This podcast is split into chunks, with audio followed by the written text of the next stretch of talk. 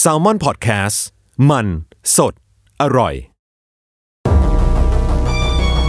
ทฤษฎีสมคบคิด เรื่องลึกลับ สัตว์ประหลาด ฆาตกรรม ความลี้ลับที่หาสาเหตุไม่ได้ เรื่องเล่าจากเคสจริงที่น่ากลัวกว่าฟิกชั่น สวัสดีครับ ผมยศมันประพงศ์ ผมธัญวัฒน์อิพุดม นี่คือรายการ Untitled Case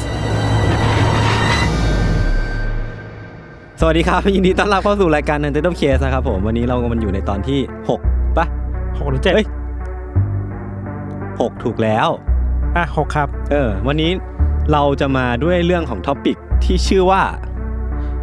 ทฤษฎีสมคบคิด หรือว่าภาษาอังกฤษที่อ่านว่า conspiracy theory ครับ conspiracy theories ครับผม จริง ๆ แล้วอ่ะทฤษฎีสมคบคิดมันจะมีเยอะแยะมากมายเลยอะ อืม แต่ว่าธีมในวันนี้เราจะลงลึกไปแค่ ทฤษฎีที่เกี่ยวกับโลกหมายถึงว่าอธิบายว่าโลกมันเป็นยังไงแท้จริงแล้วอะไรอย่างนี้เนาะ ใช่ เดี๋ยวผมเกรินก่อนดีกว่าท่านผู้ฟังจะได้เข้าใจว่า ทฤษฎีสมคบคิดหรือว่าไอ้ conspiracy theory ที่เราหมายถึงเนี่ย มันครอบคลุมไปถึงอะไรบ้าง ครับ อันแรกเลยพี่ ไอ้ขนมช็อกโกแลตมาที่เราเห็นกันน่ะ อืม มันชื่อว่ามาใช่ไหม อืม แต่ว่ามันหนัก 51 กรัม อ่า คนมันก็เอาสองสิ่งเนี้ยมาพ่วงด้วยกัน โดยที่มันเป็นมาใช่ไหม มาเป็นของที่อยู่นอกโลก อ่ะอ่ะ กั ผมเข้าเข้าใจละ 51ที่มันเป็น อ่ะอ่ะ area 51 คนแม่งก็แบบว่า เป็นช็อกโกแลตจากต่างดาว เออเฮียนี่แม่งคือซับเทคแน่นอน แล้วก็มาเนี่ยอาจจะเป็นขนมที่ถูกสร้างมาจากองค์กรนาซาหรือว่าแบบ สหรัฐอเมริกาอะไรก็ว่าไป หรือต้องมีเวลาคิดแค่ไหนวะ ไม่รู้ แล้วก็มีอีกอันหนึ่งไว้ยพี่อันนี้ผมชอบมาก คือสตาร์บัคเนี่ยจงใจให้พนักงานเขียนชื่อของลูกค้าผิด อ่า เพื่อที่จะได้คนพวกนั้นอ่ะเอารูปที่เขาเขียนชื่อของเขาที่เขียนผิดอะเอาไปลงในโซเชียลมีเดีย เพื่อ เพื่อเป็นการตลาดไงพี่ คือถ้าเขาเขียนถูกอ่ะคงไม่มีใครเอาลงเว้ยแล้วก็มีอีกอันหนึ่ง FBI คุมสภาวะอากาศ อ่าอันนี่เคยได้ยิน เออ แล้วก็ CIA เนี่ยเป็นคนปล่อยโรคเอดส์เพื่อที่จะล้างผลาญเกย์ให้ออกมาจากโลกนี้ คือมีแต่งนิยายกันได้ เออเออผมว่ามันมันอะไรพวกนี้แหละที่มันปั่นๆพวกเนี้ย อ่า มันคือสิ่งที่เรียกว่าทฤษฎีสมคบคิด คือคิดว่าบางอย่างที่เราเห็นในโลกในธรรมชาติอ่ะ มันมีความจริงที่ซ้อนทับอีกชั้นหนึ่ง เออ สิ่งที่เราเห็นอาจจะไม่ใช่สิ่งที่มันเป็นอยู่จริง ๆ ก็ได้ อืม มันก็มีทฤษฎีพวกเนี้ยมาอธิบาย ว่า อืม ฉันตาสว่างแล้ว ฉันรู้แล้วว่า โลกนี้มันเกิดอะไรขึ้นอะไรอย่าง เหมื เงี้ย อนแค่ว่าคนพูดคนที่เชื่อในเหล่าทฤษฎีสมคบคิดเหล่าเนี้ยคือเขาแค่ไม่อยากจะเชื่อทฤษฎีเมนสตรีมแค่นั้นแหละ เออ เพราะเขาอ่ะเชื่อว่าโรงเรียนหรือว่าสังคมเนี่ยมันหล่อหลอมให้เขาเชื่อในสิ่งเดียวกันไปทั้งหมด อ่า ฉะนั้นเขาก็เลยเลือกที่จะเชื่อทฤษฎีเหล่าเนี้ยที่เขาสร้างขึ้นมาเอง มันมีเส้นของการต่อต้านการถูกครอบงำโดยกระแสหลัก เออ อยู่บ้า ใช่ ง มัน อะไร คือเรื่อง ย่า ข ย องนี้แหละ เออ มันก็เลยแบบเอาหลักฐานที่มีเพียงน้อยนิดมาไปประติดประต่อกันให้เป็นเรื่องเป็นราว ครับ มันก็จะมีเรื่องราวที่มันเป็นภาพใหญ่อย่างอย่างเช่น โลกแบน อ่าแฟลตเอิร์ เออ วันนี้เราไม่ได้เอาเรื่องโลกแบนมา แต่ว่าพี่ทันเอาเรื่องอะไรมาเล่า ของเราเป็นเรื่องโลกกลวงครับ คือโลกกลวงไม่ใช่สมองกลวงนะ สมองกลวงคือการด่า คือทฤษฎีโลกกลวงเนะครับ มันมีภาษาอังกฤษที่เรียกว่า hollow earth อืม hollow ที่แปลว่ากลวง อ่าใช่ หลักๆ แล้วอ่ะคอนเซปต์ของทฤษฎีนี้คือเชื่อว่า โลกของเราถึงมันจะกลมก็จริงอ่ะ แต่ถ้าเจาะเข้าไปถึงตรงกลางอ่ะ มันจะว่างเปล่าเว้ย อืม มันจะมีความไม่แน่นอยู่อ่ะนึกอ อั อนก นี้ ปะ คือผิดหลักที่เราเรียนมา สัดสัเลยนะ คือตอนเราเรียนมาในมหาลัยหรือในมัธยมอ่ะ โลกมันจะมีหลายเลเยอร์หรือว่า เรามักจะมีภาพจำว่ามันจะมีชั้นดิน อ่า ที่แบบ เยอะ พอ แยะ ยิ่งเราลึกลงไปจะเป็นลาวา แล้วก็ถัดจากลาวาก็จะเป็นเหมือนเป็นแกนโลก เอ ป ออะไรอย่างนั้นน่ะเหมือนในหนังวิทยาศาสตร์ที่เราเห็นเยอะๆอะ ม แต่ทฤษฎีเนี้ยเขาเชื่อว่าข้างในโลกอะมันมีอะไรบางอย่าง มันมีอารยธรรมบางอย่างหรือซ่อนตัวไว้อยู่ข้างตรงกลางไว้ยตรงฮอลโลนั่นเว้ยทฤษฎีเนี้ยครับมันเริ่มต้นประมาณช่วงประมาณปลายทศวรรษที่ 17 อืม มันมีนักวิทยาศาสตร์คนหนึ่งครับ เขาชื่อว่าคุณเอ็ดมอนด์เฮลลี่ อืมอืม บางคนอาจจะคุ้นชื่อคุณเฮลลี่ เพราะว่าคุณเฮลลี่เนี่ยเขาเป็นนักดาราศาสตร์ที่เคยคิดค้นอะไรหลาย ๆ อย่าง คิดค้นทฤษฎี อธิบายดาวหางอะไรอย่างเงี้ยเนาะ อ๋อ ในความสนใจอย่างหนึ่งที่คุณเฮลลี่ชอบเนี่ยคือเขาสนใจเรื่องสนามแม่เหล็กของโลกเว้ย อืม คือโลกเรามันจะมีสนามแม่เหล็กอยู่คู่โลกเหนือคู่โลกใต้ที่เราเรียนมา อ่า คุณเฮลลี่สนใจว่าทำไมสนามแม่เหล็กบางอย่างมันเคลื่อนที่ได้วะ คือมันเคยเกิดขึ้นตรงนี้จุด A แต่พอเวลาผ่านไปมันย้ายตัวเองไปที่อื่นนะ าาาทั้งที่มันไม่ควรจะย้ายได้ ในปัจจุบันมันมีทฤษฎีบางอย่างที่อธิบายได้ อ๋อ แต่สมัยนั้นมันยังไม่ได้มีเทคโนโลยี เออ ในการอธิบายขนาดนั้นนะครับ อืม คุณเฮลลี่ก็เลยมีสมมติฐานว่า เอ๊ะหรือว่าไอการที่มันมีสนามแม่เหล็กที่เปลี่ยนแปลงไปได้เนี่ย อาจจะเพราะว่ามันมีโลกอีกโลกหนึ่งอยู่ข้างในโลกของเราไง โอ้โห คือโลกเราชุด A มันมีสนามแม่เหล็กของตัวเอง บีก็มีของตัวเองเพราะฉะนั้นการนี้บีมันจะเปลี่ยนไปเพราะว่าสถานะแม่เหล็กมันเปลี่ยนไป เออ อะไรเงี้ย อันนี้คือคิดนอกกรอบแบบขั้นสุดนะ ถึงเราจะฟังเรื่องนี้ในปัจจุบันมันจะดูแปลกๆอ่ะ อือฮึ แต่ว่าคุณเฮลี่ก็มีส่วนที่ถูกต้องอยู่บางอย่างนะเว้ย อืม คือเขาเป็นคนที่ช่วยตั้งต้นว่า อ๋อ จริงๆ แล้วโลกมันมีหลายเลเยอร์ อืม อันเนี้ยถูก อันนี้ถูก แต่ข้างในอ่ะค่อยไปว่ากันว่าดีเทลมันไม่เหมือนกันอะไร พอลึ เงี้ ก ย ลงไปแล้วค่อยว่ากัน อืม พอทฤษฎีนี้ผ่านไปสักพักหนึ่งมาถึงช่วงต้นศตวรรษที่สิบแปดอ่ะ ก็มีคนมาต่อยอดไอเดียนี้ เว้ย มีคนมาต่อยอดด้วยเหรอออ เป็นนักคณิตศาสตร์ชื่อว่าคุณเล o n นฮาร์ดออยเล่ เออ คุณออยเล่เนี่ย มาเพิ่มดีเทลให้ว่า โอ้โห มันกลวงก็จริงข้างในอ่ะ แต่ข้างในอ่ะแม่งมีดวงอาทิตย์อยู่อีกดวงหนึ่งเว้ย เชี่ย ที่ทำให้สนามแม่เหล็กมันเปลี่ยนไป อ๋อ ไม่รู้แหละมันจะไม่เซนไหมแต่ว่าฟังแล้วเออก็แปลกๆดีอะไรเงี้ย เออ ไม่พอแค่นั้นนะ นอกจากมีดวงอาทิตย์อยู่ข้างในโลกแล้วอะมันยังมีอารยธรรมบางอย่าง อืม ที่ซ่อนตัวอยู่ตรงกลางโลกที่อยู่ใกล้ๆกับดวงอาทิตย์ด้วย เชี่ยเชี่ยอะไรวะเนี่ยนึกภาพไม่ออกเลย พี่เราต่อเลย คือจากศตวรรษที่สิบเจ็ดอะที่มันยังพอมีความเป็นวิทยาศาสตร์อยู่บ้างอะ อืมอืม พอมาตอนนี้มันเริ่มไม่แล้ว มันเริ่มกลายเป็นฟิกชันแล้วมันกลายเป็นนิยายแล้วล่ะ ยังไม่พอครับ คุณออยเล่เนี่ยก็ยังมีดีเทลอีกนิดนึงว่าไออารยธรรมตรงกลางโลกเนี่ย อืม เราสามารถเข้าถึงมันได้ อ้าว ผ่านประตู เหรอ บางอย่างที่อยู่ตรงขั้วโลกเหนือขั้วโลกใต้แปลว่ามันจะเริ่มเลิกเทอะตรงคุณออยเล่ แล้ว สมมุติว่าเราเปรียบเทียบโลกเป็นส้มผลหนึ่งอ่ะ คุณออยเล่เชื่อว่า ถ้าเราเจาะหลอด อันนี้เราเปรียบเทียบเองนะ อือฮึ ถ้าเราเจาะหลอดส้มจากข้างบนสุดอ่ะมาข้างล่างสุดอ่ะนั่นคือประตูไง อืม ข้างบนสุดคือขั้วโลกเหนือ ข้างล่างสุดคือขั้วโลกใต้ เพราะฉะนั้นการเดินทางจากข้างบนสุดอ่ะมาตรงกลางได้ ข้างล่างก็ทำได้อะไรเงี้ย มอืม ประตูเลยมีอยู่สองจุด อืม ยังไม่พอเว้ย ต่อมาในปี 1947 ก็ยังมีคนมาพูดถึงอีก คือทฤษฎีนี้มันไม่ได้หายไปอ่ะ มันมีคนต่อยอดเรื่อย นี่แหละถึงจะเป็นทฤษฎีสมคบคิดที่ ที่มันที่สุดเพราะว่ามีคนช่วยเยอะเหลยกั ๆ เออ คราวเนี้ยครับ เป็นทหารของสหรัฐคนหนึ่งชื่อว่าคุณริชาร์ดไบรท์ อืม คุณริชาร์ดก็เชื่อ ว่า เออ มันมีโลกตรงกลางนะ เขาเลยลงทุน ขับเครื่องบินไปสำรวจที่ขั้ วโลกเหนือเว้ย โอ้โห แล้วก็เขียนรายงานกลับมาว่า เขาเจอพื้นที่ที่มันแปลกๆ อยู่ที่ขั้วโลกเหนือ พื้นที่ที่คาดว่าเป็นประตู เป็นประตูสู่ใจกลางโลกได้อะ เออต่อต่อต่อ มันเป็นพื้นที่ที่มันมีภูมิศาสตร์ที่ไม่เหมือนกับน้ำแข็งทั่วไป อ่ะ มีสีที่ไม่เหมือนมีพื้นผิวที่ต่างออกไปอะไรเงี้ย คุณไลท์ก็ตั้งข้อสงสัยไว้ อยู่นิดหน่อย ทีนี้เรื่องเล่ามันจะแตกไปเว้ย บางคนก็บอกคุณไลท์เนี่ย ได้เข้าไปในโลกนั้นจริง เชี่ย ๆโดยขับเครื่องบินจากหัวลงใต้ เออ ซึ่งอันนี้เราไม่ค่อยไม่ค่อยเจออะไร แต่ก็มีบางคนก็มาบอกว่าคุณไบรท์เนี่ยพอไปสำรวจเสร็จกลับมาที่อเมริกา เขียนรายงานถึงให้หัวหน้ารู้อะไรเงี้ย คุณไบรท์ก็ถูกทางการสั่งให้หุบปากเว้ย อ้าว ซึ่งมันก็แปลความได้ว่า หรือมันพูดไร้สาระจริงๆว่า แต่คนนี้มันเชื่อในทฤษฎีนี้อ่ะ เออ ก็คงคิดว่านี่ไงมันคือเรื่องจริง เพราะว่าโดนปิดปาก เพราะโดนปิดปาก เฮ้ยผมเชื่อนี้ผมเชื่อนี้ เราว่าดิซี่สมคบคิดอ่ะมันมีความสนุกตรงนี้แหละ ใช่ใช่ใช่ เหมือนแอ ใช่ ลิฟิตี้วันน่ะ เวลาบอกว่าไอ้เนี่ยคนเนี้ยมันถูกปิดปาก ถ้าคนนี้ไม่เชื่อบอกว่ามึงพูดจาไร้สาระไง ถูกปิดปาก แต่ถ้าถ้าคนที่มันปักใจเชื่อก็คือนี่ไง ความ ลับ ของจริงไง เออ พวกมึง ของจ เล ริ ย ง ไม่อยากให้พูดไง ของจริงอะไรเงี้ย หลังจากที่คุณบรายทดสอบแล้วอ่ะ ก็จะมีคนไปทดสอบอยู่เรื่อย อืม ๆ เริ่มมีเรื่องเล่าที่เยอะขึ้นแล้วหนึ่งในนั้นนะครับ มันคือการตั้งคำถามว่า จากทฤษฎีในยุคต่างๆที่มารวมกันน่ะ อืม เอ้ยตกลงแล้วถ้าจะมันถ้ามันจะมีอารยธรรมอยู่จริงๆอ่ะมันมีอะไรอยู่วะ มีสัตว์ประหลาดมีอะไรไหม เเอันนี้น่าสนใจ เราเลยไปเราเลยไปเซิร์ชดูเว็บไซต์ที่ชื่อว่า Hello Earth เราเปิดไปดูเว็บไซต์ของคนที่เชื่อในทฤษฎีพวกเนี้ยครับ อันแรกเราว่าสนุกมากเว้ยเขาเชื่อว่าตรงกลางโลกอ่ะ นอกจากมีพระอาทิตย์ อืม มีธรรมชาติแล้วป่ะแม่งมีไดโนเสาร์อาศัยอยู่เว้ย เฮีย มันมีพันธุ์อะไรบ้างวะ ไม่รู้ เฮ้ยแล้วทำไมไดโนเสาร์ถึงไปอยู่ใจกลางโลกอ่ะ นี่ผมจะเล่าให้ฟัง อ่ เขามีหลักฐานมายืนยันเว้ย จากการค้นพบซากแมมมอสที่ขั้วโลกเหนือ เออ เขาเชื่อว่า ไอ้ที่สภาพแมมมอสมันยังดูยังดูดีอยู่อะยังมีเนื้อยังมีผิวยังมีขนอะไรอยู่อะ อืม เพราะว่ามันเพิ่งตาย อ๋อ แล้วมันเดินข้ามจาก ไอ้ไอ้ จาก ใจก อะไร ลาง ทำ โลก เนี่ย ออกมาประตูที่ขั้วโลกเหนือ เพราะฉะนั้นเราเลยเห็นสภาพที่มันอยู่ค่อนข้างจะดีอะไรเงี้ย อ๋อ อันนี้ก็เป็นทฤษฎีหนึ่ง แล้วเขาคิดว่า จริง ๆ แล้วมันก็มีไดโนเสาร์จำนวนเยอะเลยนะแรปตงแรปเตอร์ทีเล็กอะไรเนี่ย ที่สภาพยังดีอยู่ ที่สภาพยังดีอยู่เดินออกเดินออกมาจากใจกลางโลก เออเออ แต่ถูกเจ้าหน้าที่ควบคุมไว้ เรื่องนี้น่าสนใจ คุมประตู น เอาไว้อะไร จริงๆซากศพไดโนเสาร์ที่เรา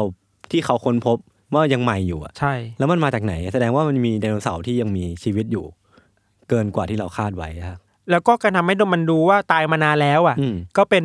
วิธีปกปิดความลับแบบหนึ่งของเจ้าหน้าที่รัฐอะไรเงี้ย เขาจะปกปิดทำไม อันที่สองก็พีคพอๆกันเว้ยยศเขาบอกว่าตรงใจกลางโลกอ่ะ ที่กลวงนั่นน่ะ แม่งเป็นที่ซ่อนตัวของฮิตเลอร์และนาซีเว้ย เฮียอะไรวะ คือ คือต้องยังไงอะคือแบบว่าพอพอก่อก่อให้เกิดแบบโศกนาฏกรรมครั้งใหญ่เสร็จปุ๊บหนีลงไปในใจใจกลางโลกเลยใช่ไหม ประมาณนั้นเนี่ยมันมีสตอรี่อยู่ว่าในช่วงที่ฮิตเลอร์กำลังกำลังจะแพ้สงครามอ่ะ อืม เขาก็ขับเรือดำน้ำ เพื่อเพื่อไปสู่ขั้วโลกเหนือ แล้วบังเอิญเจอประตู ก็เลยซ่อนตัวอยู่ในนั้น อืม เขามีหลักฐานด้วยนะ มีหลักฐานอีกแล้วอ่ะ มีสตอรี่ด้วยว่า หลักฐานที่คนกลุ่มนี้เอามายืนยันคือว่า หลังจากที่สงครามโลกครั้งที่สองจบลงอ่ะ อืม มันมีคนในยุโรป แล้วก็นักวิทยาศาสตร์ในยุโรปที่หายตัวไปหลายพันคนน่ะ อืมอืมอืม ซึ่งเขาเขาก็เชื่อว่าถูกนาซีอ่ะ จับตัวไปอยู่ในศูนย์กลางโลกนี้ เชี่ย เพื่อเตรียมการอะไรบางอย่างในการกลับมาทวงคืน อ๋อ งั้นก็มีโอกาสที่นาซีจะกลับมาอีกครั้งห นึ่ง เชี่ยเอ้ย ตอนนี้มีไดโนเสาร์อย่างหนึ่ง อันที่สองคือฮิตเลอร์และนาซี เดี๋ยวผมขอเสริมตรงนี้หน่อย คือผมก็ไปไปเสิร์ชมาว่ามันมีทฤษฎีสมคบคิดอะไรบ้างเนาะ อืม หนึ่งในอันนั้นน่ะหนึ่งในทฤษฎีสมคบคิดอ่ะ มันก็คือเหตุการณ์โฮโลคอสต์เนี่ย อ่า ไม่ได้เกิดขึ้นจริง อ่า เออ แต่ว่าอันเนี้ยผมยังไม่ได้อ่านเพิ่มเติมนะ แบบมันก็มีหลักฐานมาสนับสนุนเยอะแยะเลยว่าแบบนะไอ้ฮิตเลอร์อาจจะไม่ได้ฆ่าคนยิวก็ได้อะไรเงี้ย ใน subject หนึ่งของทฤษฎีสมคบคิดอ่ะ อือฮึ มันพัวพันกับฮิตเลอร์ กับ เออ สงครามโลกครั้งที่สอง ใช่ใช่ เยอะมากเลยนะ เพราะมันเป็นอีเวนต์ใหญ่ด้วยแหละ แล้วก็ไม่รู้คนหมกมุ่นกับฮิตเลอร์ป่ะ อืม บางคนก็บอกว่ายังไม่ตาย อืม บางคน อืม ว่าหลบไปอยู่ที่นี่ บางคนก็บอกว่าเปลี่ยนหน้าตาไปกลายเป็นผู้นำโลก เยอะ มีเยอะมาก ลยนะเออ แล้วว่ามันค่อนข้างหมกมุ่นกับเรื่องแบบเนี้ยเยอะ ใช่ใช่ สงครามอะไรเงี้ยครับ กลับมาที่เรื่องนาซีเยอรมันที่ซ่อนตัวอยู่ในใจกลางโลกเนาะก็มีกลุ่มคนที่เขาเรียกตัวเองว่าเป็นสังคมการวิจัยโลกลวง เป็นกลุ่มนักวิจัยโลกลวงที่รวมตัวกัน เขามีหมดเลยเว้ยเขาอธิบายอย่างที่เราอธิบายยศมาหมดเลยว่า อือฮึ อ๋อ ตอนแรกที่ฮิตเลอร์กำลังจะแพ้สงครามอ่ะเขาไม่ได้ตายนะ เขาแค่หลบหนีไปขั้วโลก แล้วก็เจอประตู แล้วก็มาอยู่ในนี้อะไรเงี้ย ทฤษฎีที่สามครับ เราไว้ถ่าย ผมว่าต้องมีพวกเอเลี่ยนแน่เลยอะ ใช่ป่ะ มีไดโนเสาร์แล้วมีฮิตเลอร์แล้ว ต้องมี กนหนึ่ alien ก็ต้องมีเอเลี่ยนอ่ะ ถึงจะครบอ่ะ เออ ถ้าตามที่เราเรื่องที่เราจะเล่าอ่ะ เอเลี่ยนอ่ะมันอาจจะไม่ได้มาจากนอกโลกนะเว้ย เชี่ยเป็นเอเลี่ยนที่อยู่ใต้อยู่ใจก ใช่ ลางโลก อยู่ใจ เหร กลางโลก คือเรื่องราวจากทฤษฎีนี้เนี่ยมันเริ่มต้นจากคนที่ชื่อว่าคุณบิลลี่เอฟวูดดาร์ด อือหือ คุณบิลลี่เนี่ย เคยทำงานอยู่ในแอเรียฟิฟตี้วัน ะ อีกแล้วใช่ไหม อ้องค์กรนี้ คุณบิลลี่อ่ะเขาเล่าว่ามีช่วงหนึ่งที่เขาทำงานอยู่อ่ะเขาถูกเจ้าหน้าที่ระดับสูง พาตัวเข้าไปในโลกข้างล่างเว้ย อืม แล้วมันเชื่อมต่อจากเอเลฟที่บันลงไปโลกข้างล่างได้ อืม อุโมงค์นั้นน่ะมันมันมีเทคโนโลยีที่สูงสูงส่งมากอ่ะคือสามารถนำคนจากที่หนึ่งไปที่หนึ่งด้วยความเร็วอ่ะ นึกถึงภาพไฮเปอร์ลูปของอีลอนมัสก์ อ๋อ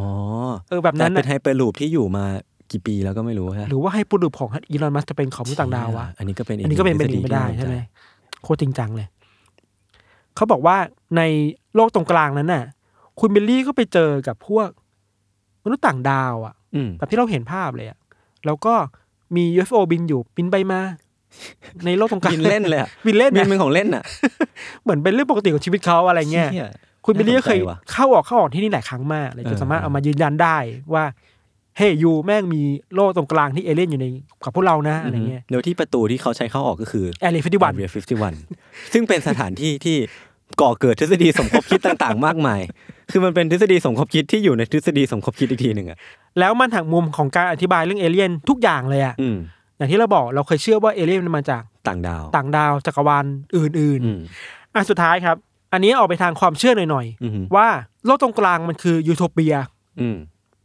ยูโทเปียก็คือ โลกในอุดมคติ สวรรค์ สวรรค์ ถ้าจะให้ภาพชัดๆมันคือแอสการ์ดอะ เออ มันคือ เออนึกภาพเมืองแบบอสการ์ด ใช่ อะ ใช่มันคืออสการ์ด มีเทพเจ้าอาศัยอยู่อะไร คิด เงี้ย ว่าแบบไม่ไม่ต้องซัฟเฟอร์ ไม่มีความทุกข์อะไรทั้งสิ้น เอออยู่แล้ว ทุกอย่าง มีความสุข อยากได้อะไรเสกมาได้หมด เนี่ยอย่างที่ยศบอกใช่เลยเว้ยคนที่เชื่อว่าข้างในมันคือโลกยูโทเปียครับ ผู้คนในนั้นน่ะเขาอยู่กันแบบสันติภาพมากเลยอะ อืม ไม่มีการทะเลาะกันไม่มีสงคราม คนในนั้นก็มีชีวิตที่ดี บางคนก็อายุยาวเป็นแบบร้อยๆปีเลยอะไรเงี้ยแล้วไอการอธิบายแบบเนี้ย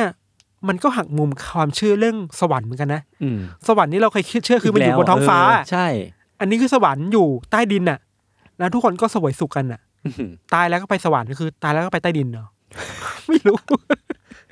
ที่พี่พีก็ไม่มีมีประมาณนั้นแหละสี่ห้าอัน อืม ส่วนตัวเราเราคิดว่าทฤษฎีเนี้ยมันสนุกดีเว้ยมันปันๆดีเพราะว่า ในตอนแรกอ่ะ มันดูเป็นวิทยาศาสตร์มากเลยนะ อืมที่ที่คุณ คุณอะไรสักอย่าง ดอกเตอร์คนแรกมา ดอกเตอร์คนแรก ใช่ไหม ที่คิดว่า เขาศึกษาจากแม่เหล็ก แรงโน้มถ่วงศึกษาจากความสงสัยส่วนตัว อืมใช้เรื่องหลักของภู วิ มิ ทยาศาสตร์ ด วิทยาศาสตร์มาวิเคราะห์ อืม แต่ไปๆมาๆไม่งกลายเป็นแบบ มีคนเอาทฤษฎีนั้นอะที่ว่าโลกกลวงอะไปต่อยอด เพราะด้วยความที่มันกลวงมาพี่ แล้วเราไม่รู้ว่าอะไรที่มันอยู่ในพื้นที่ที่กลวงตรง ใช่ นั้นอะแล้วความไม่รู้ตรงนั้นน่ะมันต่อยอดเป็นจินตนาการ มันโดนไฮแจ็คอ่ะ เออเออมันโดนเออใช่ มันโดนไฮแจ็คเวลาสมมุติว่าเราเห็นทฤษฎีอะไรอย่างเงี้ยพี่ คนมันก็จะ trace back ไปนะว่าใครเป็นคนคิดทฤษฎีนี้ แล้วไอ้ศาสัตราจารย์คนนั้นอ่ะอาจจะเป็นแพ้รับบาปก็ได้ว่าเป็นคนคิดทฤษฎีนี้ขึ้นมาน่าสงสารเขาเหมือนกัน สงสารเขาอะ แต่ในนี้จริงๆเขาไม่ได้เป็นคนคิดเรื่องเรื่องพวกนี้ขึ้นมาเลย แล้วไอการที่เราเข้าไปดูในเว็บไซต์ของพวกเขาอะ อืม ที่ประหลาดอย่างหนึ่งคือ แม่งเชื่อในทุกทฤษฎีเกี่ยวกับโลกลวงเว้ยสิ่งเหล่านี้เป็นแค่ส่วนหนึ่งที่เราหยิบมานะเว้ย เหรอ ในเว็บไซต์พวกนั้นเนี่ยมันยังมี มันมีเยอะแยะมากมาย เยอะ เลย แยะ เราว่ามันสนุกตรงนี้แหละ เออ สนุกกันที่ทำไมคุณเชื่อว่าทุกอย่างมันอยู่ในใต้โลกแล้วมันจะอยู่กันอย่างสันติวะ มันควรจะเป็นวอลคาร์บอะเนืกออกว่าชนเผ่านี้มันต้องสู้กันอะ มีออกมีเมด มี มี orc ฮิวแมน มี อ่ะ ตีกันละ มีเอลอะไร โอ้ เงี้ย โห นั่นแหละครับ ก็คือเรื่องที่เราหยิบมาเล่าในประมาณนี้ อาจจะต้องตั้งข้อสงสัยไว้หน่อยแหละว่ามันเป็นไปได้จริงยากมาก อืม เพราะว่าตามทฤษฎีง่าย ๆ เลยอะถ้าโลกตรงกลางมันกลวงอะแปลว่าไอ้พื้นขอบที่เราอยู่อะมันสามารถล้มหรือทลายลงมาได้ง่ายมากเลยนะเหนือว่า อืม เพราะมันไม่มีแกนกลางในการยึดอะ อืม เพราะฉะนั้นน่ะทฤษฎีก็ถูกตั้งตั้งข้อสงสัยเยอะมากว่า เป็นไปได้แค่ไหน อืม แต่ถ้าจะงมงายก็ก็เป็นไปได้แหละ คือถ้าให้ผมอธิบายเรื่องนี้ในแง่ของฟิสิกส์นะ อืม เท่าที่ผมอ่านมาคือไอ้แรงโน้มถ่วงหรือว่าแรงดึงดูดเนี่ย gravitational force เนี่ยมันจะเกิดมาจาก mass ของ object อะ อืม คือแรงดึงดูดมันจะเกิดขึ้นมาจากการที่โลกมันมีน้ำหนักมากมากๆเนี่ย อืม เพราะฉะนั้นถ้าถ้าโลกมันกลวงอะแสดงว่าข้างในมันกลวงแบบไม่มีน้ำหนัก อืม ดังนั้นแรงดึงดูดมันไม่สามารถดึงดูดให้เรายึดติดกับโลกได้ หรือว่าแม้แต่จะดึงดูดให้พระจันทร์โคจรรอบรอบโลกก็ไม่ได้อะไรเงี้ยครับ เพราะฉะนั้นในแง่วิทยาศาสตร์มันคือยากมาก อ่ายากยากยาก แต่ถ้าใครอยากจะบันเทิง ก็ ก็เสพไปเลยครับ จงๆก็ก็สนุกนะ ผมยังชอบเลย ครับประมาณนี้ครับเรื่องของเราครับ โอเค ก็ส่วนของยศในเบรกหน่าจะเป็นยังไงก็ เดี๋ยวรอฟังกันนะครับ ครับผม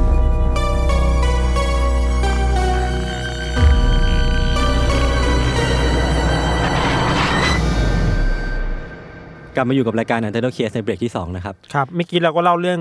ทฤษฎีโลกลวงไปแล้ว อืม ข ค อ ราง วย นี้ ศมาด้วยทฤษฎีแบบไหนฮะ ของผมจะมาเล่าถึงสิ่งที่อยู่บนโลกแล้วกัน อ่าเมื่อกี้ อ่า คือข้างใต้ ใช่ อันนี้คือบนพื้นผิวเซอร์เฟซเซอร์เฟซ อืม คือผมถามพี่ทันอย่างนี้ก่อนดีกว่า คนดังในสายตาพี่ทัน หรือว่าในความคิดพี่ทันอะคนดังคือคำนิยามแบบไหน ก็มีอิทธิพลกับเรา อ่า มีอิทธิพลกับเรา มีอำนาจเหนือเราในการทำบอกให้เราทำอะไรก็ได้อ่ะ เอ้ยพี่ทันวิเคราะห์ได้น่าสนใจ ไม่ไม่ก็คือจริงป่ะคือ จริงจริงจริงจริงอันนี้จริ อิ ง นฟลูเอนเซอร์ก็คืออำนาจอ่ะ ใช่ อำนาจในการบอกว่า เอ้ยฉันชอบแบบนี้ อืม ฉันเหนือกว่าคุณในบางอย่างอะไรเงี้ย คือคนดังอ่ะ นอกจากที่จะเป็นคนที่มีคนรู้จักเยอะแล้วนะเขายังเป็นคนที่แบบมีอำนาจในการจูงใจหรือว่าแบบ อืมอืม มี อืม อำนาจในการโน้มน้าวการตัดสินใจของคนที่เชื่อตามเขาด้วยอะ อืม ไม่ว่าจะเป็นในแง่ของนักการเมือง หรือว่าดาราศิลปินนักร้องต่างๆ เราก็เคยเห็นในกรณีของ The Beatles อืม ที่รัฐบาลไม่ได้พอใจมากนัก ที่เขาโด่งดังขนาดนั้น แล้วมีผลต่อการตัดสินใจของ อ๋อ ของคนแฟนเพลงต่างๆ มากมาย สามารถชักจูงความคิดคนได้ ใช่ อ่า เพราะฉะนั้นพอเราจุดหนึ่งเนี่ยที่เราไปอยู่ในจุดที่ดังขนาดนั้นแล้วอ่ะพี่ ตัวตนของเราอ่ะ มันอาจจะเป็นแค่ฟิกชันก็ได้อะแบบเป็นนิยายที่เขาแต่งมาให้เราไปอยู่ตรงจุดนั้นน่ะ เชี่ย คือเหมือนว่าผมยกตัวอย่างนะ อย่างเทเลอร์สวิฟเนี่ย เออ คนก็จดจำเขาในฐานะนักร้อง เออ สาว เออ ที่เป็นร้องคันทรีแล้วตอนนี้มาเป็นป๊อป า คืออันนี้คือเรื่องแต่งของเขาเป็นหลอกลายของเขา เออ แต่ว่าตัวตนของเทเลอร์สวิฟอะอาจจะหาใครมาแทนก็ได้ เพื่อให้มันฟิตอินกับสตอรี่ตรงนี้ อ๋อหมายถึงว่าความคาแรคเตอร์ ใช่ มันสามารถมาสวมใส่ ใช่ มัน มา หาสามารถ ซ้ำกันได้ ใช่ใช่อันเนี้ยคือคอนเซปต์หลักของเรื่องที่ผมจะเล่าวันนี้แหละ ผมเดาทางไม่ถูกแล้ว คือในในแง่ของการเมืองอะพี่ การมีตัวตายตัวแทนอะ อ่า เป็นเรื่องที่ไม่ได้แปลกขนาดนั้น เออเคยได้ยินอยู่ ใช่ เช่นผู้นำบางคน ใช่ผู้นำบางคนจะมีตัว ร่า ตาง ย ส ตัว ลับ แทน อยู่ ใช่ มันจะมี อ่า มีเคสหนึ่งของนักการเมืองชื่อดังคนหนึ่งที่ อ่า เขาอะเคยเอาตัวตายตัวแทนเขาอะไปหาเท็ดดี้รูสเวลต์อะ อ่า แล้วก็ไม่มีใครจับได้เว้ย เพื่อป้องกัน เพื่อป้องกันการ รกาถูกฆ่า ฆ่าอะไรประมาณนั้น อ่า คือด้วยความที่เขาเป็นบุคคลสำคัญนะครับ อืมในแง่ที่เมื่อก่อนอ่ะมันไม่ได้มีแบบมีเทคโนโลยีการจับภาพหรือว่าการบันทึกภาพขนาดนั้น อืม ตัวตนหรือว่าภาพที่คนเคยเห็นในของคนดังอ่ะ อ่า ก็จะมีแค่อิลลัสเ a รชันภาพวาดหรือว่า ก่อนที่จะมีภาพถ่ายเนาะก็จะเป็นภาพวาดแล้วก็เรื่องเล่าที่พูดถึงเพราะฉะนั้นการหาตัวตายตัวแทนอ่ะแม่งง่ายมากเลยเว้ยพี่ อ่า เพราะไม่ แล้วมันก็จะโกงความเชื่อได้ ใช่ เพราะว่าสุดท้ายแล้วใครมาแทนก็ตาม แต่เรื่องราวที่เขาต้องดำเนินไปนั่นแหละที่สำคัญ โคตรคอนซ p เปเรซี่เลย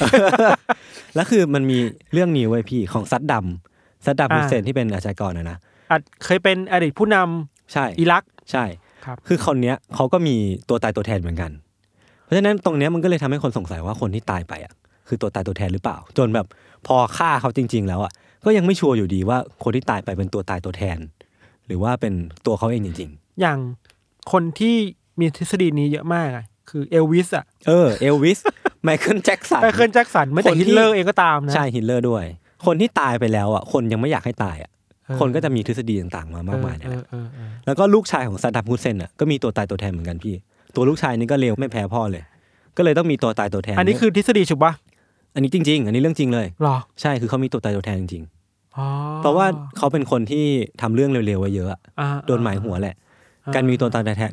การมีตัวตายตัวแทนก็อาจจะเป็นเรื่องสำคัญ พูดอย่างนี้ได้ว่ามีศัตรูเยอะ ใช่ใช่ใช่ฮิตเลอร์เองก็เหมือนกันก็อย่าง ใช่ ที่ได้เล่าไปในเรื่องของพิธันด้วยเนาะ เออ ว่าแบบเขาก็เป็นคนที่สร้างเหตุการณ์ทางประวัติศาสตร์ครั้งยิ่งใหญ่ขึ้นมา อืม ก็จะมีทฤษฎีมาล้อมรอบเขาเยอะเหมือนกัน เป็นไอคอนของยุคสมัย ใช่ หนึ่งอะ คืออันนี้เป็นเรื่องของการเมืองการเรื่องของอำนาจ ครับ ในเรื่องของธุรกิจเนี่ย เม็ดเงินก็สำคัญเว้ยพี่ อ่า ผมยกตัวอย่างในแง่ของนักร้องศิลปินแล้วกัน อ่า คือใครก็ตามอ่ะที่แบบโด่งดังมาถึงขั้นหนึ่งแล้วอ่ะเหมือนเขาเป็นตัวทำเงินของธุรกิจเพลงไว้เรียบร้อยแล้วอ่ะการที่อยู่ดีวันหนึ่งเขาจะประสบอุบัติเหตุ แล้วตายเสียชีวิตไป แล้วเจ้าของธุรกิจนั้นอ่ะไม่ได้เอาเขามาใช้ในการหาเงินต่อไปอ่ะมันอาจจะเป็นเรื่องที่น่าเสียดาย สูญเสียผลประโยชน์ทาง ใช่ ธุรกิจ ฉะนั้นคนก็เลยมีทฤษฎีต่างๆ มากมายที่ว่าแบบนักร้องที่ตายไปอ่ะ หรือว่านักร้องที่โด่งดังในปัจจุบันเนี้ย อ่า อาจจะเคยตายไปแล้ว แล้วมีตัวตายตัวแทนมาเสียบ เพราะว่าเจ้าของเนี่ยมันแบบว่าเสียดายเงินที่แบบเขาผลิตได้ ก็เลยหาคนมามาแทน โดยการทำพลาสติกเซอร์เจอรี่มันมีคำหนึ่งไว้พี่ที่ผมไปอ่านมาจากอะไรสักอย่างหนึ่ง ครับ เหมือนแบบพอเราดังถึงจุดๆหนึ่งอ่ะเราจะกลายเป็น slave of their own fiction ไปแล้ว คุ้นๆคำนี้ ใช่ไหมใช่ไหมเออผมผมก็จำไม่ได้ผมไปเอามาจากไหน คือเหมือนเราจะกลายเป็นทาสของเรื่องที่เราแต่งขึ้นมา อืม ไม่ว่าเราจะถูกแต่งขึ้นมาให้เป็นนักร้องเสียงดี หรือว่าเป็น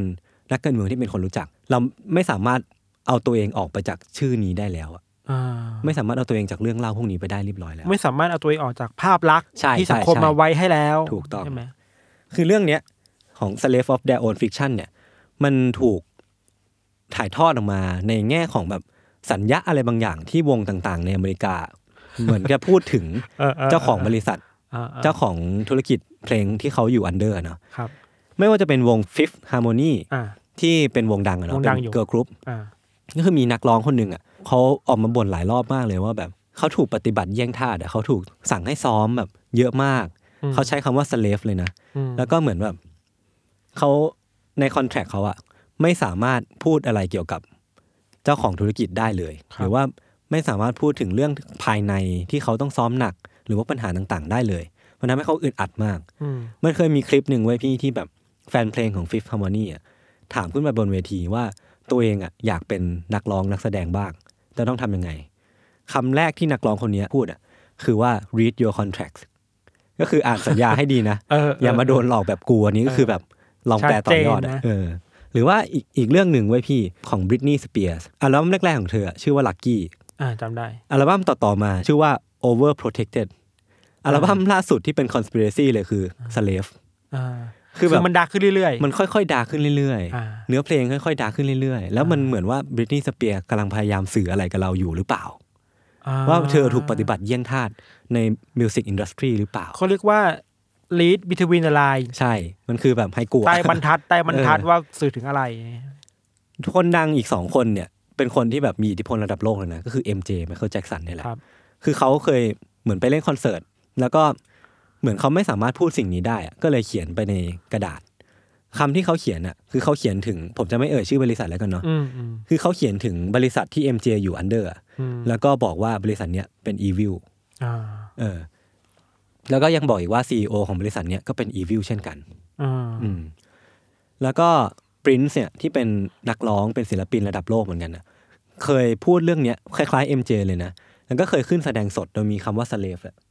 เขียนไว้อยู่ตรงแก้มเขาอะ อ่า เหมือนต้องการพยายามที่จะเล่าเรื่องนี้ออกไป แต่เขาพูดไม่ได้ เพราะว่าสัญญาที่เขาอยู่อันเดอร์นี่ยแหละ แปลว่าทุกคนพยายามจะพูดถึงการเป็นทาสไอ้ทิศทางที่พูดตรงๆไม่ได้ ใช่ ต้อง ใช่ แสดงออกผ่าน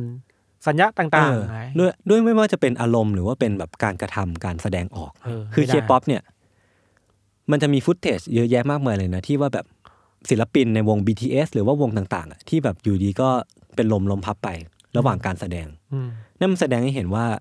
เขาซ้อมหนักมาก พวกเขาซ้อมหนักมากแบบเหนื่อยเกินไปหรือเปล่า อ่า แล้วก็เคยมีฟุตเทจที่แบบเต้น ๆ อยู่อะอ้วก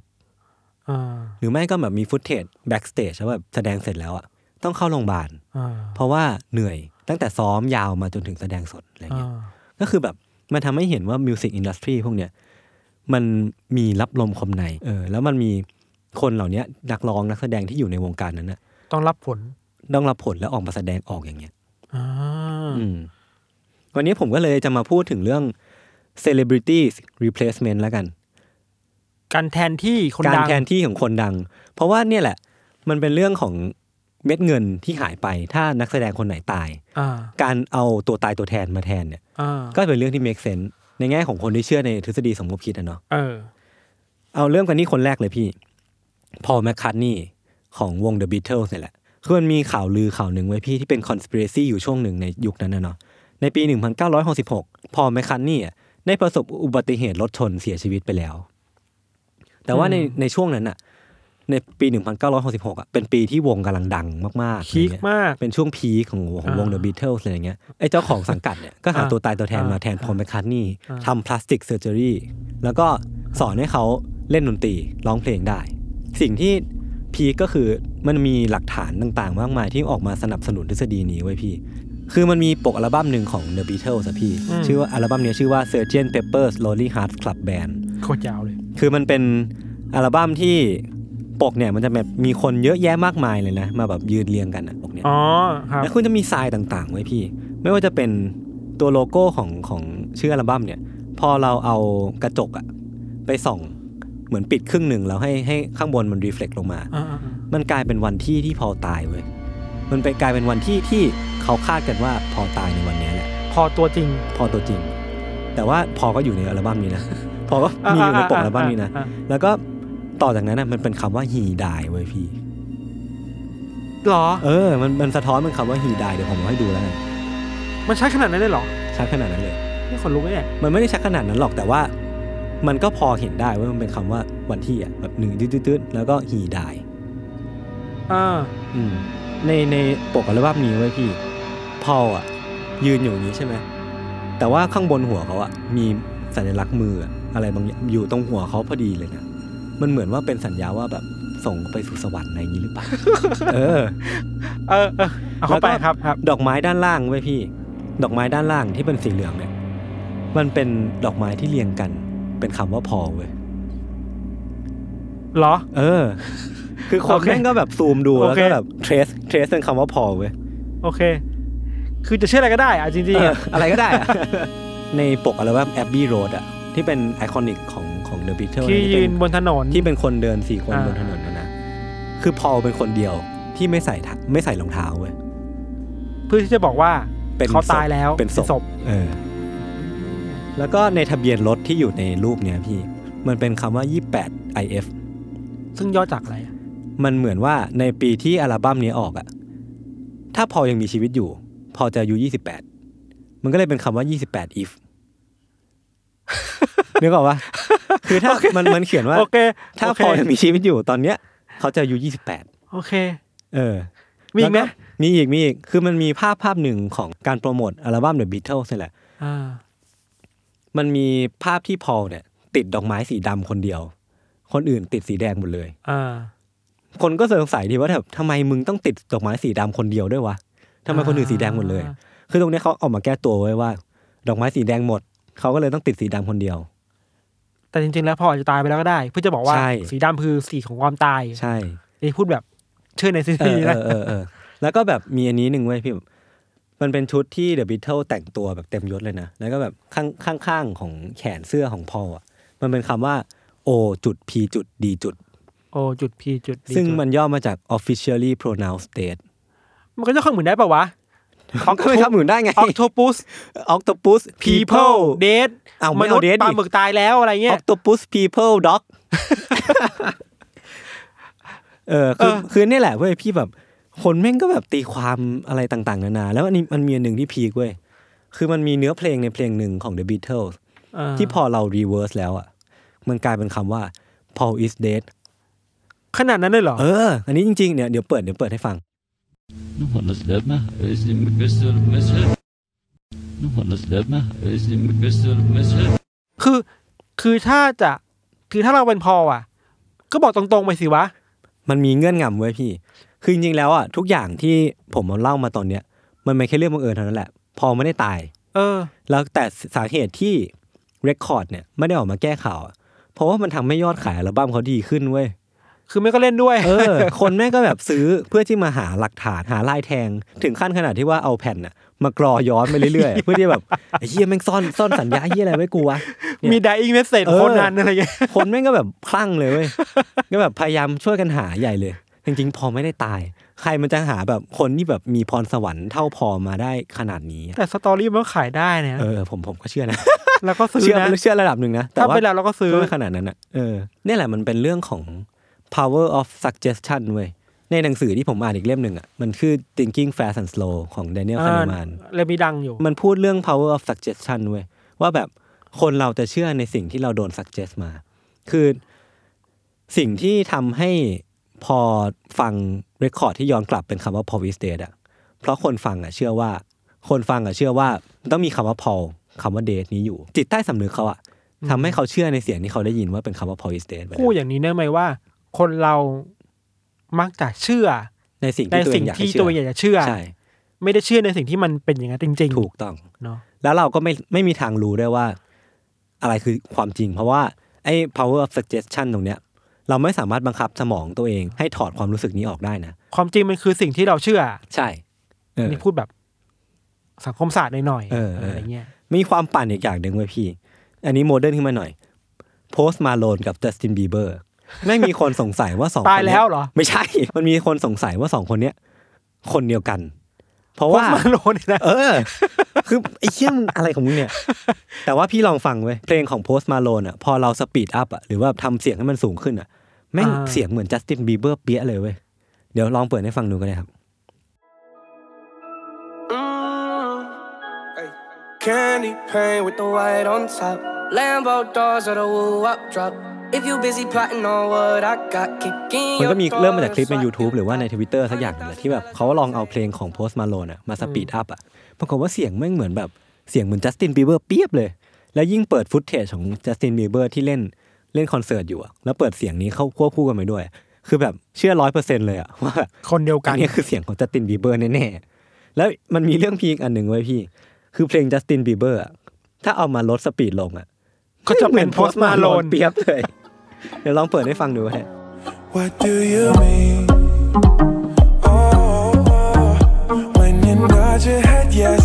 but you wanna say no. What do you mean? เนี่ยพี่แม่งเป็นความปั่นอย่างหนึ่งไว้ยว่า สองคนเนี้ยแม่งไม่มีทางเป็นคนเดียวกันได้อะแต่คนแม่งก็ยังแบบว่าหาทฤ แล้ ษ ว ฎีมาเชื่อมกัน แล้วมันจะเหมือนกันได้ยังไงวะ เออ หายถึง มันเป็นคนละคน รูปร่าง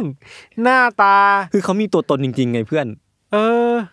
แล้วก็อีกคนหนึ่งไว้ยพี่ไมลี่ไซรัส คนเนี้ย อ่า ก็เป็นเป็นคนที่ชื่อดังมากในแง่ของการเปลี่ยนตัวตนนะเนาะ อ่าอ่ จากคนที่เคยออกรายการดิสนีย์มาก่อน กับตอนเนี้ยที่ภาพลักษณ์เป็นแบบสาวซิ่งอ่ะ เออ housing คนหนึ่ พัง งเลย พังๆหน่อย เออ คนมันก็บอกว่าไมลี่ไซรัสอะตายไป แล้ว อีกแล้ว คนที่เป็นดิสนีย์อะตายไปแล้ว อีกทฤษฎีหนึ่งไว้ยพี่เทเลอร์สวิฟ เออ คือเธออะจริง ๆ แล้วเทเลอร์สวิฟอะเป็นร่างโคลนของเจ้าแม่ที่โบสถ์ซาตานแห่งหนึ่งเว้ย มันกันใหญ่แล้ว หน้าคล้ายกันมาก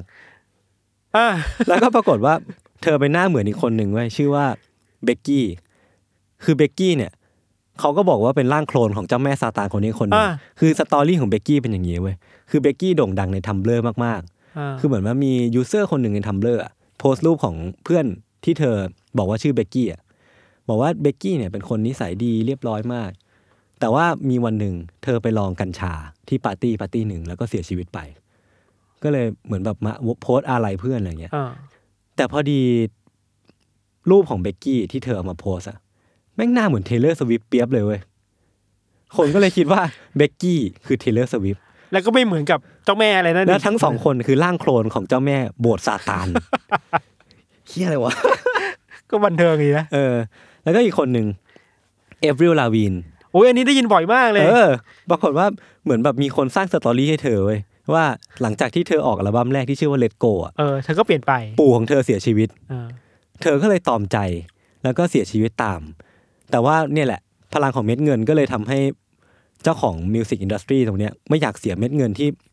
ปลูกสาปลูกปั้นเอริลลาวีนมาแล้วอ่ะก็เลยหาตัวตายตัวแทนมา เอ เว้ย อ แล้วก็เนี่ยทุกวันเนี้เอริลลาวีนคือตัวปลอม เราเคยเห็นเรื่องนี้ของแอลฟิลอยู่ ในอินเทอร์เน็ตเยอะมากเลยอะเว็บปันๆอะที่มันไปจับผิดว่า เออ ริ้วรอยตรงนี้มันไม่เคยมีนะ อะไรก็ไม่ ดว รู้ งตาตรงนี้มันไม่ใช่ เต็ปหดอะของเธอนะ อะไรเงี้ย เออ เออมึงก็เอาเขาเอาเอาเอาเถอะเออเอาเถอะพ่อ อะไรเงี้ย เนี่ยเนี่ยผมผมเตรียมมาประมาณนี้ไว้พี่วันเนี้ย เราว่ามันสนุกดีอ่ะ อืม สนุกในแง่บันเทิงนะแต่ความจริงก็ช่างมันอ่ะ คือผมก็ไม่ได้เชื่อนะ แต่ว่ามันก็สนุกที่ว่าในแง่ของทฤษฎีสมคบคิดมันมีความสนุกเข้ามาพ่วงด้วยอยู่แล้วแหละ แล้วถ้าจะอธิบายมันอ่ะ มันอธิบายได้ว่า เวลาเราเห็นสิ่งที่เราไม่เข้าใจอ่ะ อืม เราไม่เข้าใจว่าทำไมแอฟฟิลวินเปลี่ยนไป เราก็พร้อมจะหาคำอธิบายแบบไหนก็ได้มั้งนะ ใช่ใช่ เพื่อมา explain มันว่า อ๋อ นี่คือคนที่ตายไปแล้ว คือไอ้ทฤษฎีสมคบคิดอะพี่สำหรับผมอะมันคือทางเลือกแล้วกันเนาะคือมันเป็นเหมือนเป็นออปชันของคนที่ไม่อยากจะเชื่อในเรื่องของกระแสหลัก อืม เพราะว่าทฤษฎีสมคบคิดเนี่ยหรือว่าฝรั่งเขาเรียกกันว่า conspiracy theorist เนี่ยเหมือนเป็นอีกช่องหนึ่งของคนน่ะที่มักจะเชื่อในเรื่องที่เขาไม่ได้ปลูกฝังมาให้เชื่อ เพราะเขาเชื่อว่ากระบวนการที่เขาเรียนรู้มาตั้งแต่เด็กจนโต ไม่ว่าจะเป็นเรื่องของครอบครัวเลี้ยงดู environment หรือว่าโรงเรียนหรือว่ามหาลัย ระบบการศึกษาทั้งหมดเนี่ยเป็นเรื่องปลอมทั้งสิ้น ผิดพลาดหมดทั้งสิ้น ใช่เพื่อที่จะทำให้คนเนี่ยมันจูงง่ายที่สุด ก็คือต้องทำให้เขาโง่ที่สุด อืม เนี่ยคนที่เชื่อในเรื่องของทฤษฎีสมคบคิดอ่ะก็เลยเป็นคนที่ไม่อยากที่จะไปอยู่ในกลุ่มคนพวกนั้นไม่อยู่ไม่อยากไปอยู่ในฝูงแกะนั้นอ่ะ อืม ก็เลยเลือกที่จะสร้างฝูงอีกฝูงหนึ่งขึ้นมา อืมสำหรับเราอ่ะ เราคิดว่ามันอธิบายในเชิง เขาเรียกว่าในเชิงการสื่อสาร ทฤษฎีทางนิเทศมั้งนะ มันจะมีทฤษฎีที่เชื่อว่า เวลาเราเชื่ออะไรบางอย่าง เชื่อในสิ่ง A แล้วอ่ะ อืม แล้วเราจะพยายามหาสิ่งที่มาซัพพอร์ต A ให้ได้มากที่สุดอ่ะ เออ cognitive dissonance มันเป็น มั้ง confirmation bias ป่ะแบบ เออประมาณนั้นน่ะ อืม คือ เราจะหาข้อมูลมาเติมให้ได้อะ ใช่ใช่ ว่า fill in the blank ให้ได้อ่ะ ว่าไอเนี่ยสิ่งที่เรา เออ เชื่อมันคือจริงอ่ะแล้วก็ เพราะว่าเราอยู่ในโลกที่ความจริงมันเยอะมากเลยปะวะ อืมมันมีหลายความจริงเต็มไปหมดอ่ะ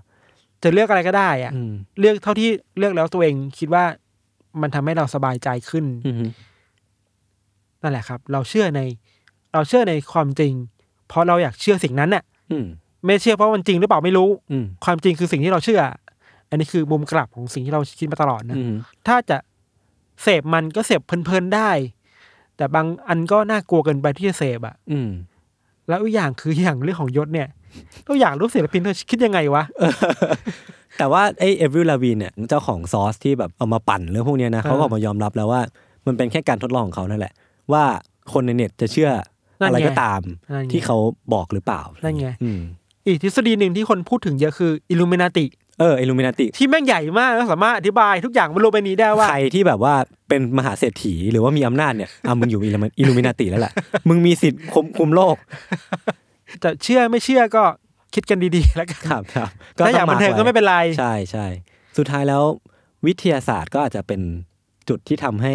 ทฤษฎีสมคบคิดเหล่าเนี้ย หายไปก็ได้ เพราะว่า อ่า วิทยาศาสตร์เนี่ยมันเป็นศาสตร์ที่เกิดมาด้วยเหตุผลนะครับ ด้วยเหตุและผล ถ้ากลับมาเรื่องของเราอ่ะ อือฮึ มันคือ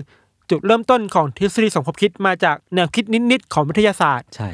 แต่ถ้าจะหาทางออกให้มันมันก็ควรจะออกด้วยวิทยาศาสตร์ ม หรือเปล่านะ ใช่ อะไรเงี้ย อือฮึก็ติดตาม u n t i t l e d Case ได้ทุกช่องทางของ s ซ m m o n Podcast เนาะ ครับ แล้วก็พบกันทุกวันเสาร์เช่นเคยนะครับ ครับ EP นี้ผมทันแล้วก็นังยศก็ขอลาไปที่ตรง นี้